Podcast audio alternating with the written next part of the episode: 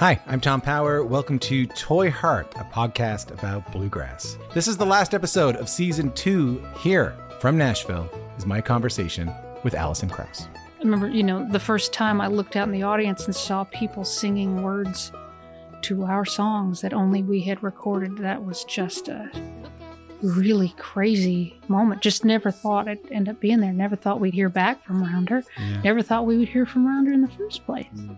If this is your first time listening, you can hear full interviews with Jerry Douglas, Alison Brown, Bela Fleck, Larry Sparks, Jody Stecher, and so many more wherever you get your podcast. Thank you so much for listening. Later on.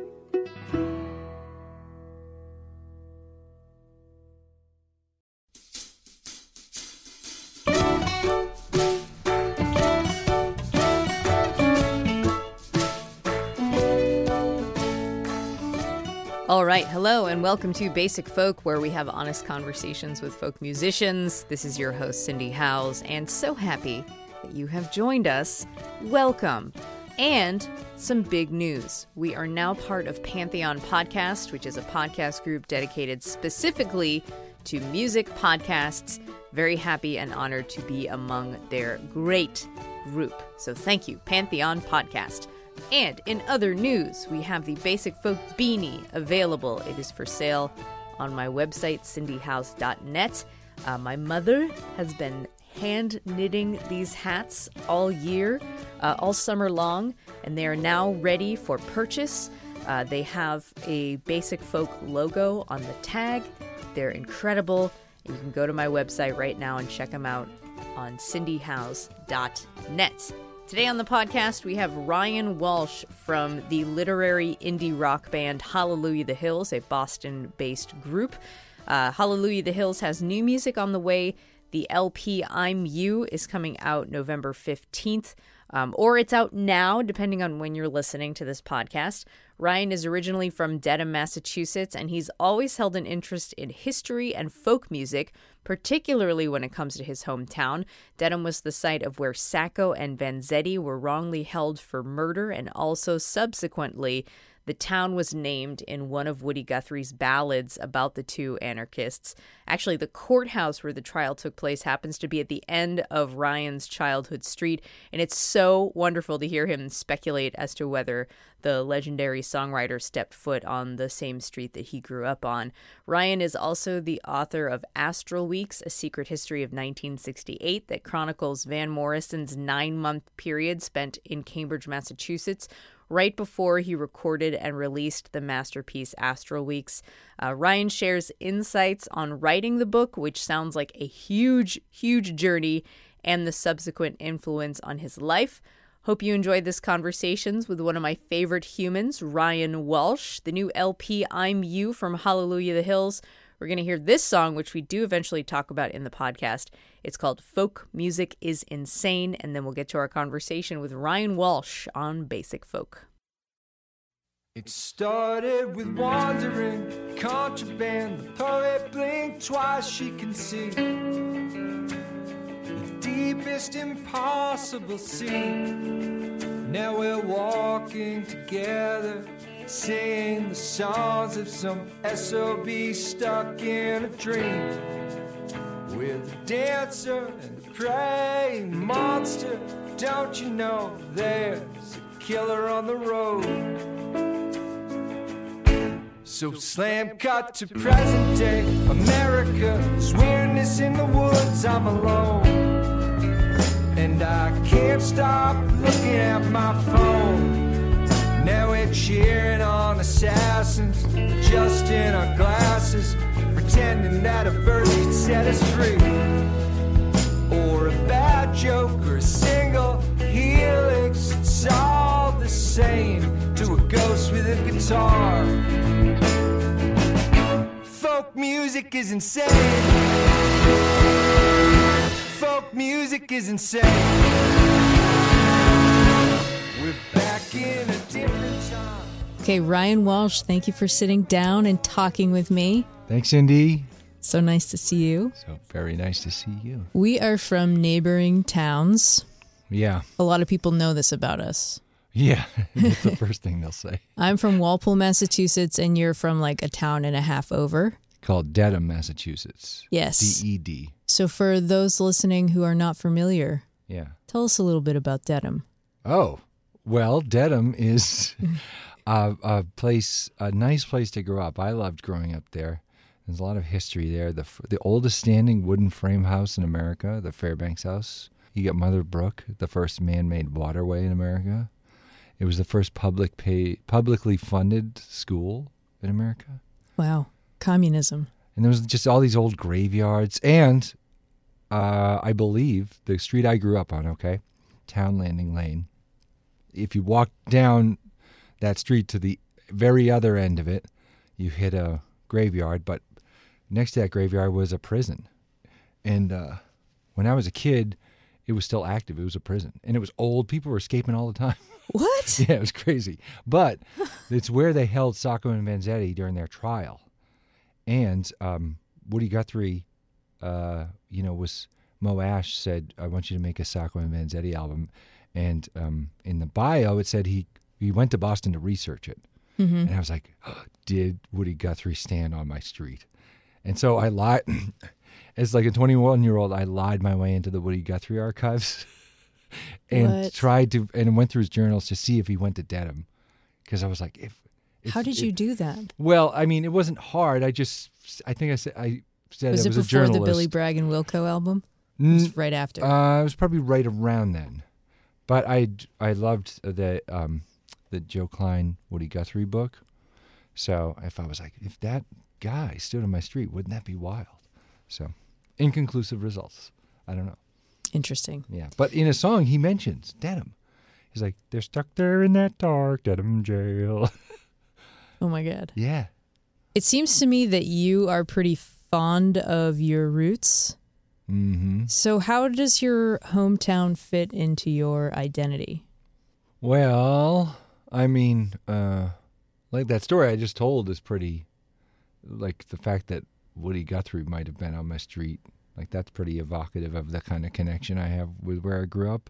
Just like that, it was a see. It, it seemed to be uh, a hotbed for like a lot of history and historic milestones and markers, and I just loved that stuff growing up. Um,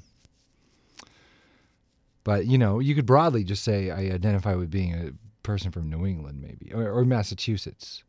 Hmm. I mean, No, I think there is something to that. The old, interesting, strange historical stuff that you latch onto. yeah, oh yeah, because I was I grew up like literally inside it, inside a really, really, really old house on the banks of the Charles River, like walking distance to that courthouse and that jail. It felt kind of like a Did you- movie set. Did you uh, know notice all that stuff when you were a young kid? Um, well, define notice. I mean, I was looking at it. Right, but were you? Did you understand how significant it was? Oh no, I mean you learn that over time, but but it starts out with relatives or older people going, you know, that's the that's this and blah blah blah, and the pilgrims, you know, they spout something, and you kind of go, oh wow, all right, right near my house. You don't really kind of sew it all together till later, but that's true. yeah, but to, yeah, there used to be this thing called the Powder House, where they kept all the gunpowder in the Revolutionary War. Mm-hmm. I would go hang out there. Sure. I thought it was it was secluded. It was like a little stone hut on a hilltop. I liked going there.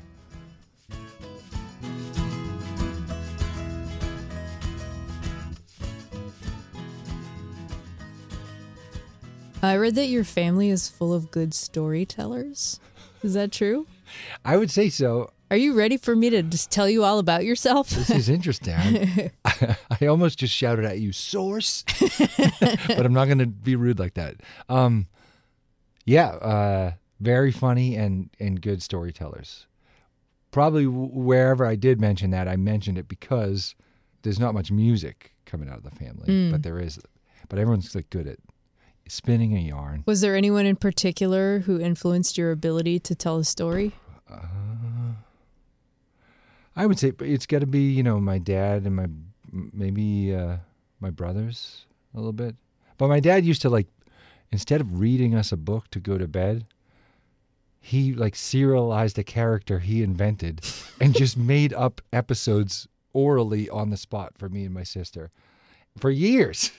So he was pretty great at that. So that for certain is So he did have like a creative streak. he did. That's yeah. so cool. Oh yeah. Did you write any of them down? No, no, but we can, you know, summon up some of the plots. It was funny. They were like so innocent when he first started, but then, like, you know, after just years and years of these stories, like, suddenly things were getting weird. Like, it was like a young character, but like, he's like caught up in drug smuggling at the end, like, or accidentally, but it's just like, okay, this is definitely the final season. Wow. Dad's running out yeah. of he- feasible ideas for this That's character. That's so wild. Um, okay, so your brothers had a big impact on your music listening. I know that because you told me. Oh, totally. Yes. Yeah, they were they were in charge.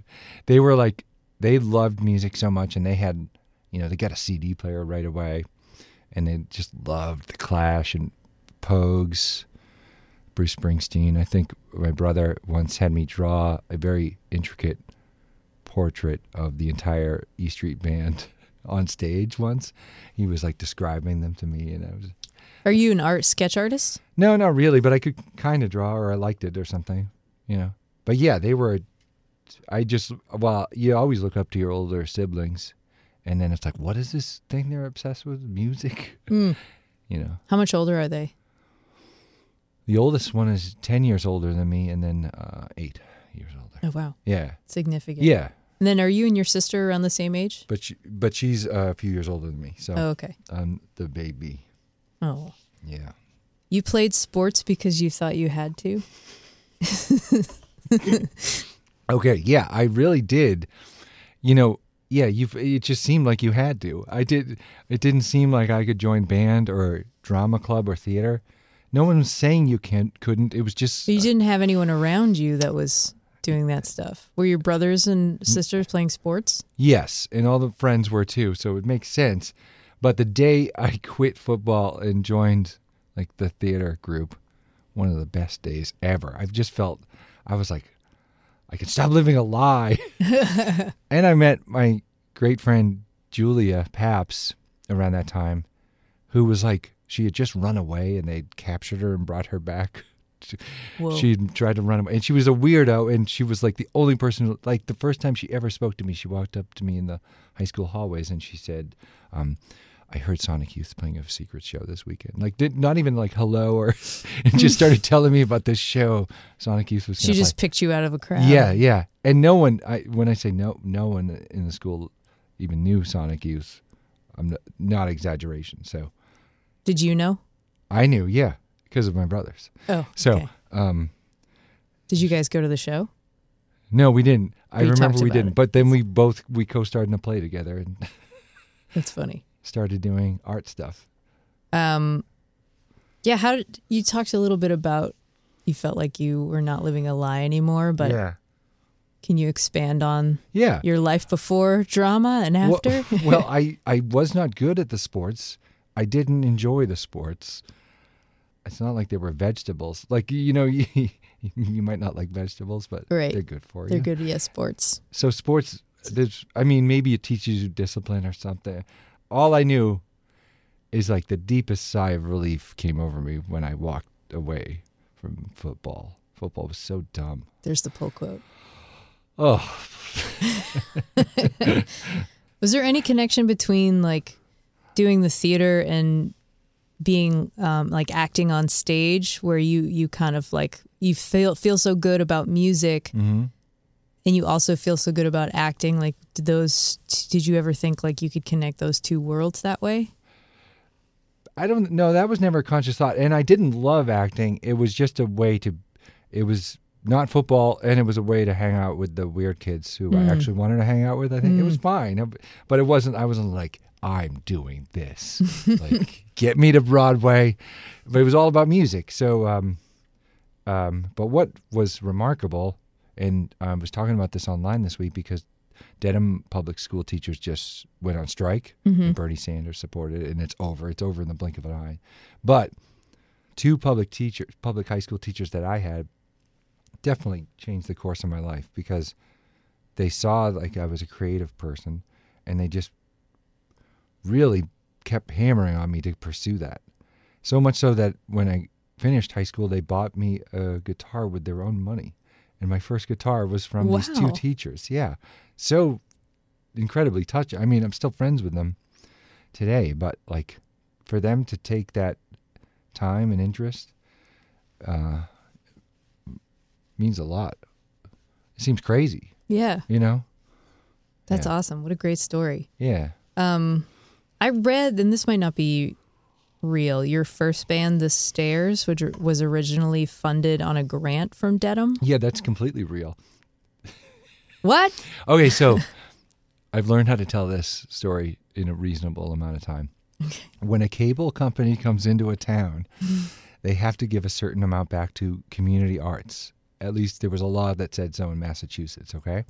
And the cable company that provided Dedham with its cable for decades just never did this. And the, and maybe they tried to get away with it, maybe someone didn't read a contract, but someone eventually was like, "Hey, and so there was a uh, legal case, and arose arising out of that legal case was a huge like pile of money that they were saying these are for this money's for Dedham artists who can apply for grants, and it has to involve the Dedham community or enrich the cult. You know, it had to have a town tie to the town, which was instantly no problem for me because I was like, I love this place. so the first thing I did was like a small grant for like a thousand bucks to finish a, a collection of short films that I was already shooting around town. And um, I think it was like the first person who actually did what they said they were going to do with the money. Because when I was like, here it is, it's finished, they were like, what? What? they were surprised. Oh, wow. And like we showed it at the movie theater in the town square. So after like uh, they they were so happy the grant board that they were like anything you want to do next kid you got it. And so these same teachers who were you know helping me out and advising me and pushing me into this stuff uh they were like you should you you want to make music, right? And uh, I was like making boombox collage records, just noisy, like little things they were like, if you want to make albums, right? They were like, ask for 10 grand and make an album with the whole town. Could you even imagine that much money at that point? Certainly, no. I never, no. And so I applied for the 10 grand. I said, I'm going to make an album with the town spoke of Dedham. Anyone who, we're going to write the songs, but anyone who wants to play on it can. And like, we got the church choir and the marching band on there. And like the kids in classrooms did the album art. Like, so we had all these ideas about how to actually make it real. Mm-hmm. to to the mission of the grant. But anyway, so I was like, yeah, I want ten grand, and they were like, we can't give you ten grand. and then they suggested like a different way, like you could do it live, and then we'll record it, and not even like negotiating, because I was definitely too naive to do so at the time. I was just like, okay, thanks, no, I won't do this at all. And then two days later, they were like, come to the ceremony, we have something for you. Two days later, I'm holding a giant novelty check for ten thousand dollars. What? they gave it to me and then just the crazy the craziest learning experience of my life happened where evan and i evan um, the stairs co-founder we literally walked would walk into guitar center with a couple grand in cash and go yeah what do you need to be a band? And there we on the commission commission. So you can imagine it was like sharks like i'm ringing them i'm showing them you know? Um, but we just got a little portable studio and some instruments and gear and then worked on it for years. And that's the first stairs album miraculous happens. Wow. yeah. And you, when did you get interested in film? Because that's what you went to undergrad for. oh yeah. So i definitely like i said i got that guitar at the end of high school. But i was already kind of making movies. Um, i really liked that too. I just liked any basically anything creative i was like really loving. And so um, i got into bu film school. And that was for like screenwriting and editing mostly so that was four years of that. But then i was just i'd be in my dorm room just learning songs i liked on the guitar. Did you finish your film degree? yeah i graduated yeah. Nice. what is it ba yeah i got ba From what I can tell, and you know, you've mentioned in this interview bits and pieces about scholarly information about folk music, yeah. Which it's pretty. I feel like you're kind of like an endless well of weird old folk information. Uh huh. Is that true? And when did that interest start? I don't know about the endless well thing, but I do love I do love to like memorize stories I find interesting. You know, they end up just being filed away in there, and then you wait for the right person who really wants to hear about that s- stuff. Um, but uh, the, where that arose from, this is also I think the end of high school. They reissued Harry Smith's Anthology of American Folk Music. The mm-hmm. Smithsonian did, mm-hmm.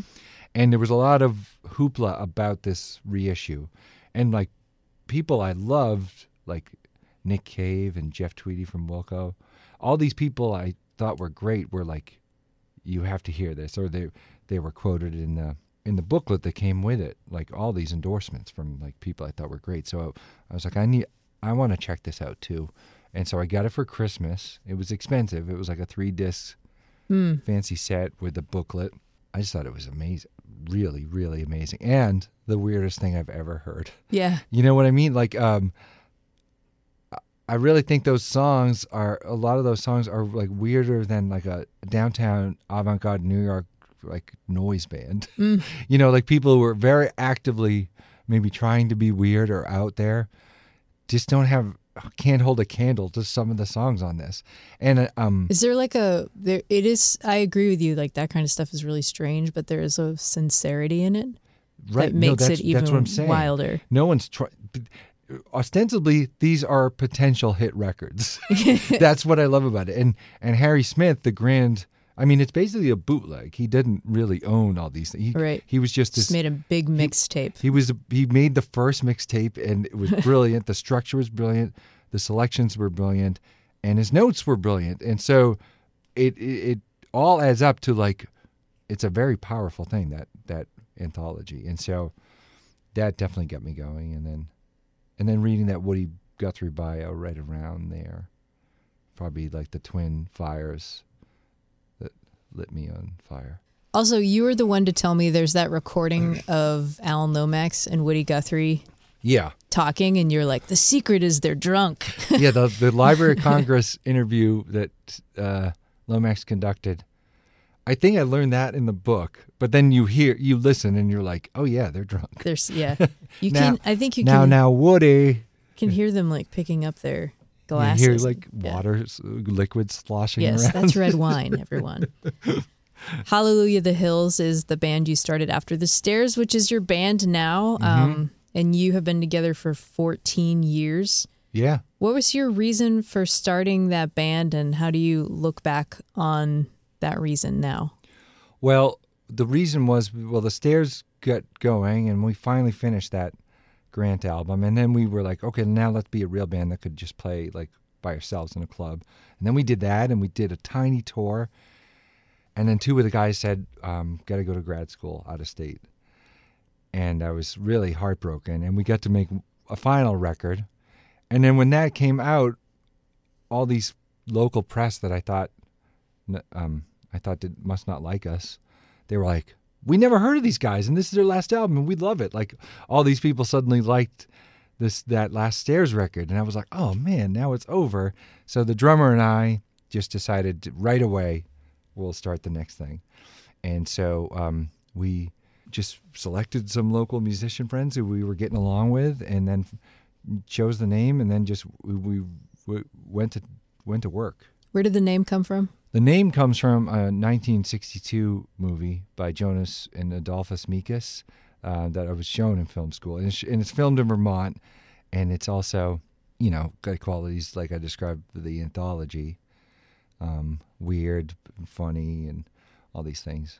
In fact, I had to interview Jonas Mekas for another reason for my book.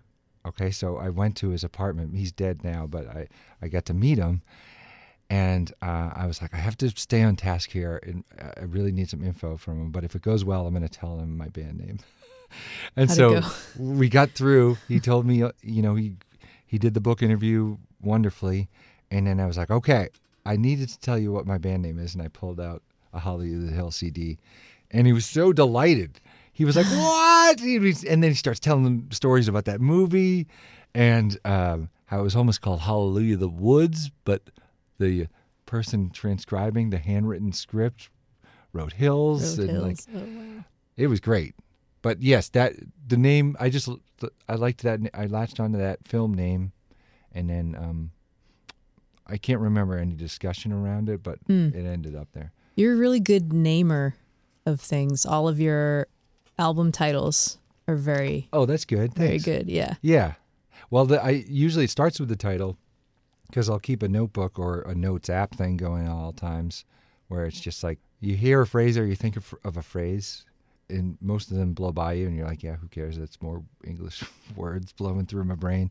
But then when you, I can just know when it's a title. It's like, oh yeah, that could be a title, and then you write it down. And if you like it enough, you eventually want to write the song to sound what, hear what it would sound like. Yeah. So let me just list off some of your album titles for those who don't know. Okay. Um, so 2016, A Band is Something to Figure Out. Yep. 2014, Have You Ever Done Something Evil? Yeah. 2012, No One Knows What Happens Next. 2008, Colonial Drones. I think that might be my favorite. You do? Yes. Yeah. And Collective Psychosis Be Gone is your the debut album for Hallelujah the Hills.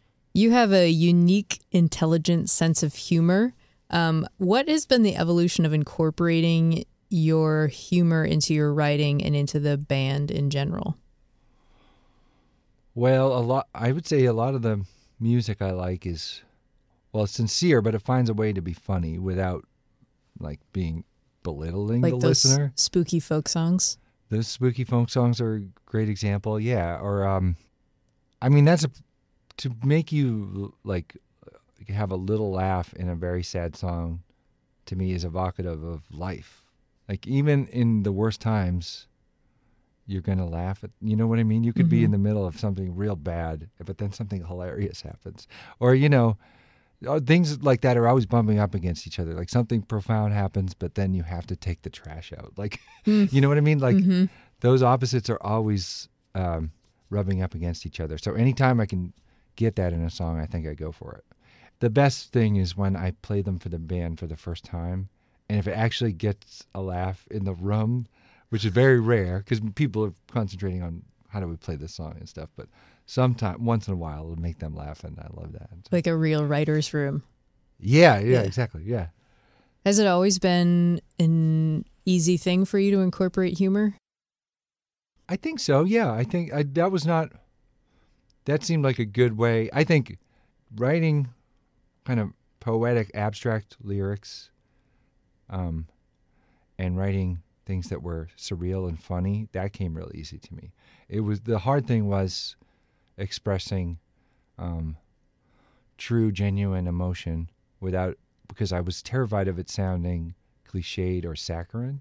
Mm-hmm. So Or like trite? or trite, yeah, because it's so much been, it's been so well tread. I Mm-hmm. was like, there's probably nothing there. So I, I am trying to get to that same spot, but through like other Oh, so interesting. methods. I think. Can't believe you used to be a football player. I mean, it was just for a- two years, and I was mostly on the bench. I mean, let's all relax. What was your number? I don't even know what my number Wow. was. Yeah. Can you tell your Chevy Chase story? Oh yeah, sure. And um, you can put the picture on the uh, the blog entry for this podcast, so people can see it.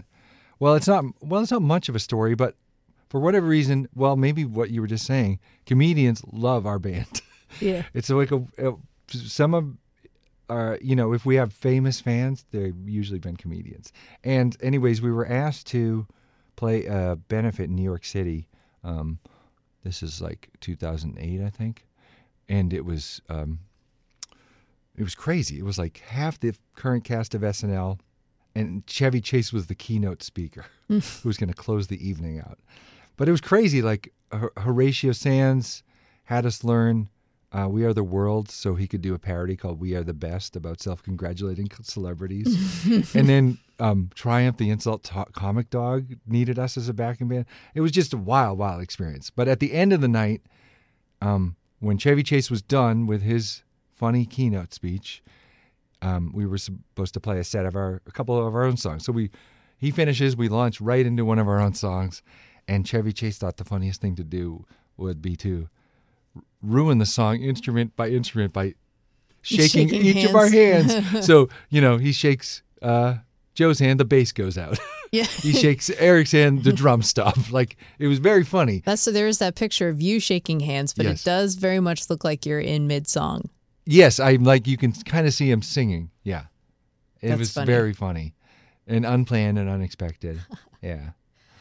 The energy of a live Hallelujah the Hill show is pretty amazing. What is a live experience like for you? Have you always liked playing live?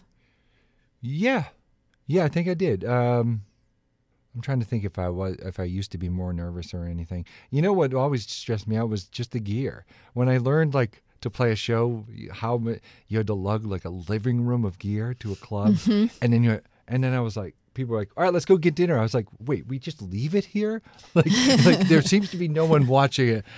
Um, and so like I've joked like that you're um you're kind of a gear uh you're just a mover for Yeah. most of the day and then you get that hour where you get to play. But um when I'm up there and it's going good, yeah, like it it's it feels so good that I've been feeling sick sometimes before show and then you finish and you're like, "Oh, that was like I'm healed. that was like having hot soup." Yeah. Wow. Um, yeah, I read this quote of yours that's pretty good. If you're making a song real, I would say the one ingredient is an audience who loves loves it or sings it or gives it back to you.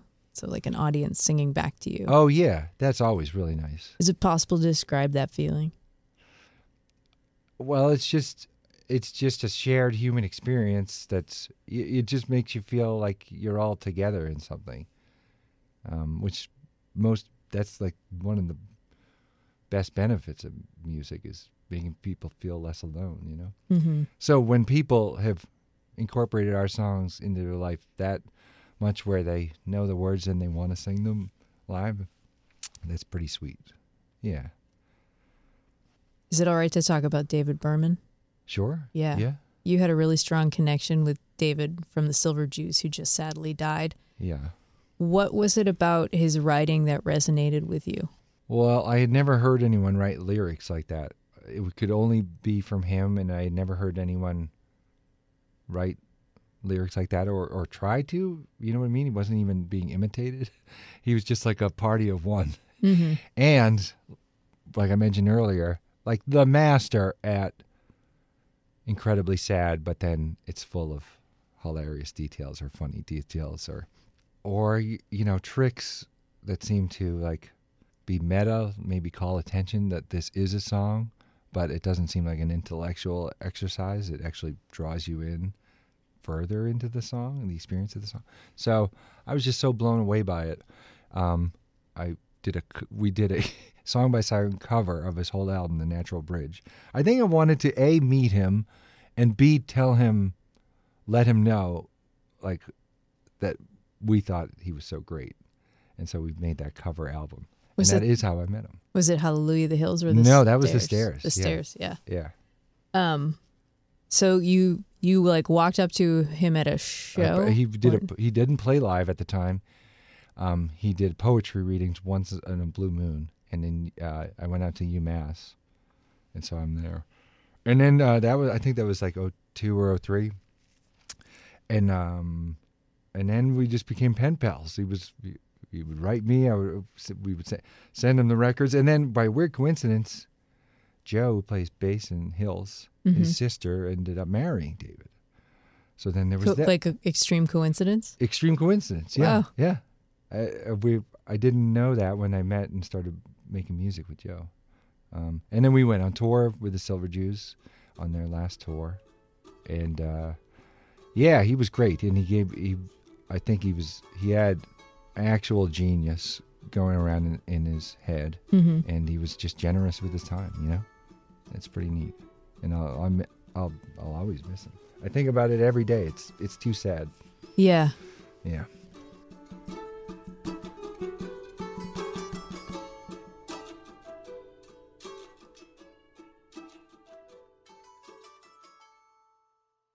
Astral Weeks: A Secret History of 1968 is your book. Came out in 2018. 18? Yeah. 2018? March 18. March Yep. of 18. Seems like it's been out since 2016. Well, you probably like heard me talk about working on it Well, since. the, well, the article that you wrote was it for Boston Magazine that was published in 2015. right. which is tied into another question of mine about the Boston Phoenix. But tell me about what sparked that article. Astral Sojourn was the article oh you yeah, wrote. right. Okay, so at the end of college, I had like the first real bad heartbreak situation going on, Mm. and um, I was unaware that you ever got over those things at all. You just die. Yeah, I was assumed I, I was like I'm sad now, and so uh, I did I I didn't uh, try to fix that uh, hurt with like drugs or alcohol. I was buying records and just like trying to do it that way. Mm. And eventually, I found Astral Weeks, and I had never been a Van Morrison fan. Neither had my brothers. I mean, we'd heard the hits and stuff, but I, I in a record store, I was like, that title's weird. And then the cover, I was like, that cover's weird. And it's like, I'd really like to know what what this sounds like. And I put it on the car, and uh, it was instantly just made me feel better, like that first song. Mm. And and then I just kept listening to it over and over again, and it wasn't losing its power. You know, it was like so. Anyways, it quickly became like my favorite. I was just saying, this is number one. I found it. This is the best one. Cancel all music. Cancel it. okay, boys, head home. but then, um, you know, as we've been talking, I'm proud of being from Massachusetts and local. You know, I love, I do love the city. And so on the back of Astral Weeks, there's this poem signed by Van Morrison where he mentions Cape Cod, Cambridge, and Hyannisport. And I was like, what? And I, I, I did initially think those must be cities in Ireland as well. I uh, um, and then I learned um, that they no, he was here, and but like the information on when he was here, why he was here, was like two sentences online. Mm-hmm. He was like Peter Wolf was his friend. Yes, he was here. Lived on Green Street. Okay, I was like, okay, what else? And so um, when Carly Carioli, the editor at the Phoenix, who used to hire me, uh, became Boston Magazine's editor, um, he had a party with a bunch of the writers he'd like to work with, and I just cornered him. And I was like, what if I figured out what what Astral Weeks has to do with You Boston? take those two sentences and turn them into an article. Yes, yeah, and just kind of convinced him I could do this.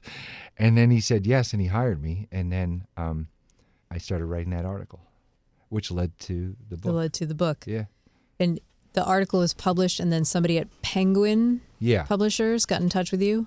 right. So yeah, people shared that article a lot. They really liked it because people adore the record, and there's so little context about it. So suddenly, all this new information was there, and so people um, really liked it. And so I was driving up to Vermont with the band to go play a show, and we stopped to get gas. I checked my email on my phone, and um, there's an email from an editor at Penguin Books, and he's like, "I, I loved your article. I love that album. I'm sure a lot of editors are reaching out to you, but just talk to me first. I'm your guy." Wow. which I, I've been told never, ha- never, Yeah. ever happens. And I probably like lied on the reply, like, yeah, you know, I do have a lot of phone calls queued up, but You learned back from that Dedham grant on how to negotiate. right, I finally knew how to work it. yeah. Anyways, um, Ed and I really hit it off right away, in like not only in a friendly way, but like, oh, we can we work together pretty good. And so, you know, writing the book was one of the hardest, demanding experiences of my life. you also had a full time job and a band Right. to keep up with. Right. And the band, you know, the, I definitely lessened the band activity, but it was still there. Yeah, I was like, I was like, I'll probably never get a book deal again. I, I can do, I can survive anything for a year and a half, and um, I just about survived. and um, yeah, I'm so I, I I was happy with it. I was like, well, I love this, so it doesn't matter if people hate it. You know, I was like preparing myself for that because I think people, I was excited that it wasn't just a book about the album, and only I knew that for so long.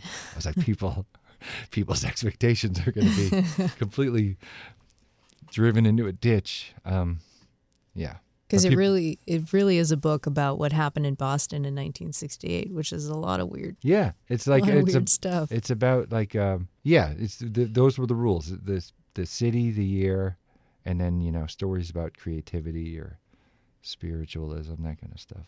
Mel Lyman is another big figure in the book, Right, yeah. don't super have to get into, but oh. just to let you all know, Yeah. the characters that Ryan Walsh was talking to. So you went, you underwent the endless, seemingly endless task of collecting data and interviewing over 100 people with personal accounts of Boston in 1968. How did researching the book and conducting all of those interviews affect you personally? Like, Personally, did it? oh. Did yeah? Yeah, well, I mean, first of all, I felt like grateful and um, responsible. I was like, well, these people are like trusting me with their stories. I have to get this right. So I was putting a lot of pressure on myself, and it affected me. I mean, it it it definitely lessened or damaged, you know, close personal relationships because I I was it was so demanding, and it- and like you know, some of my friends describe it as like you were in another year. you know what I mean? Right. Like, oh, like- you were just in 1968. yeah, and there's a there's, there's actually a line on our new album that says time travel is real, but there's a price you pay, and that that's what I'm referring to. Wow. Um, so that was a real thing, and it was hard, but I did also, I was determined to like, uh, um, get get it right and be happy with it at least. Yeah. So what a great opportunity to be part of something bigger than yourself. That's true too. You know, it's not like, um, yeah, to write about all these other people and to like stories that I thought were fascinating that just got kind of left in a corner somewhere to like dust those off and then be like, oh, I know the context to put this in where people will get how it's great and worth remembering. And yeah, You mentioned that you had a hard time reconnecting with Peter Wolf, so you interviewed him for the article, hmm um, but he wouldn't talk to you anymore. He wouldn't return your calls. Yeah. And you said that maybe you caused some friend friction between him and Van Morrison. that was that, that was a pure guess, but and maybe there is no logic behind it. But after that great night that you read about in the book, um, he he ghosted me. He And- played you like these, t- like Well, he doesn't play me them. He Oh, shows them to me, and Oh, then he he's- showed them to and then he promises to let me hear them, and they're the holy grail of the story. And then he just He just didn't. cuts off contact. And that's the the tapes that you're talking about. Is that the tapes of Astral Weeks performed with the Boston Yes, musicians? yes. So the story is. Let me tell the story of the book you wrote. Go ahead, yeah, so please. Van Morrison was in Boston in 1968 for like nine months. Yep, And developed the songs on Astral Weeks with these certain musicians. yep, And then left town, yep. New York, New York with pros. with with other musicians who are on the record. right, And Peter Wolf has tapes of Van with these Boston musicians. right. And so the idea, very very nicely done. Thank you. and the but the idea of hearing those tapes was is it evidence that these Boston kids helped shape the change in sound like because it goes from Brown Eyed Girl to Astral Week so it's like a huge Right. leap Right, right. I was like there's a missing thing here and I think it's on that tape so so the night with Peter Wolf was also in the original magazine article and so was quotes from Van's ex-wife Janet Planet who was here with him at the time I thought oh maybe Van was like, "What are you doing talking in an article where my, my ex-wife Do you is?" think he reads his reads his own press? well, actually, I do. I mean, yeah. I mean, I've talked to so many people. I think people tell him stuff, or I do think he kind of keeps tabs on that. Actually, hmm. yeah. Well, after the book came, eh, uh, famously, I did not talk to Van Morrison for this book. I tried really hard, but then that became its own advantage, where I was like, "Yeah, he really functions as like a ghost in this book." You know, or hmm. something I'm chasing. Right. And Is it like really even about him? Right, or it's about someone he used to be. Right. And so the book comes, and Van Morrison hates to do interviews, but when he does a new album, he has to do a few. And so a few months after the book came out, he was on the BBC. And so I was kind of listening to his interviews, seeing if he, you know, any. And so he's talking about, you know, songwriting and stuff. And then suddenly he's like, and fake news. I want to talk about fake news. And I was like, wow, what's, what is this? And he's like, journalists, they just make up anything they want. And then, no segue at all, he's like, an Astral Weeks. I wrote it when I was 22. I didn't know I'd have to answer for it my whole life. And he I know you, he called your book fake news. it, I have no idea if that was, but it sounded like a reaction to the book. Mm. If there was one, that was it. But I, I have no definitive idea. Yeah. But when I went to Belfast, his, you know, where he grew up in Ireland for the book festival, everyone was like, "Yeah, he might come around," like glancing around shoulders, like, you know, it wasn't unheard of that he would show up at the event. So, What do you want to say about the new record? well, you have to ask about folk music. It's insane. I thought that song was the whole reason I was That's here. okay. So Ryan, Ryan has a song. the first single off the record. I remember. I think I have like a screen. I, I. You're so funny to me that I take screenshots of your Twitter and put it on my Instagram, or You at least I did one time, where you're Once. you were like you had a you had a picture of a Halloween ghost costume, Yeah. and you're like, I love folk music, and this is how I honor it. Really? Yeah. That sounds funny, and I do not remember. Yeah. I, I am probably misremembering it, but you have a song called "Folk Music Is Insane." yeah, I do. It's the, um, it's the second song on the record, and um, well, going back, you know what it goes back to is like um, how like those early anthology songs are totally nuts to me, and and weirder than like current avant-garde stuff. So, but then the term itself has been so become so broad and somewhat uh, not expected to be anything powerful per se that I thought it was hilarious to say folk music is insane because it it immediately starts to throw you out of your expectations for a genre. You know what I mean? Mm-hmm. So it was just like um, it became kind of like a secret key to wink to people to the less assumptions you bring, the more you're going to be surprised. And am I making any Yes. sense? Okay. Yeah, yeah, yeah. No, you're just knocking what people's expectations over. Yeah, I like to do that. Yeah. Yeah. All right. Um, are you ready for the lightning round? Mm-hmm. Okay. All right. Lightning round. Ryan Walsh. Yeah. You ready? Ready. What is the first song you learned on guitar? Um, Indigo Girls closer to Fine. Wow. Batman or Superman? Um, Batman. Hotmail, Gmail, or Yahoo? Still use Yahoo. Wow. Lakes or beaches? Oh. Uh, beach. I'll go beach. Do you read music or play by ear? Here. What is your karaoke song? Um, Wichita Lineman. What's your dream collaboration? Um, uh, just anything with David Lynch. Beatles or Rolling Stones? Uh, the Beatles, big time. What's the last book you read? Um, Becoming a Man by Pete Carl. Flying or invisibility? Um, Invisibility. Whoa. Is that rare? Rare. Is that? Oh man, is there some? Do you want to do it again? Is there some BuzzFeed thing that Flying says or invisibility? people who choose invisibility are actually psychos? Like All right. Uh, Star Trek or Star Wars? Star Wars, What is the most beautiful place you've ever visited? Dedham, Massachusetts. good old Dedham, and the landscape of the inner imagination. Oh, Jeez. All right. Thanks, Ryan. Thanks, Cindy. Real pleasure.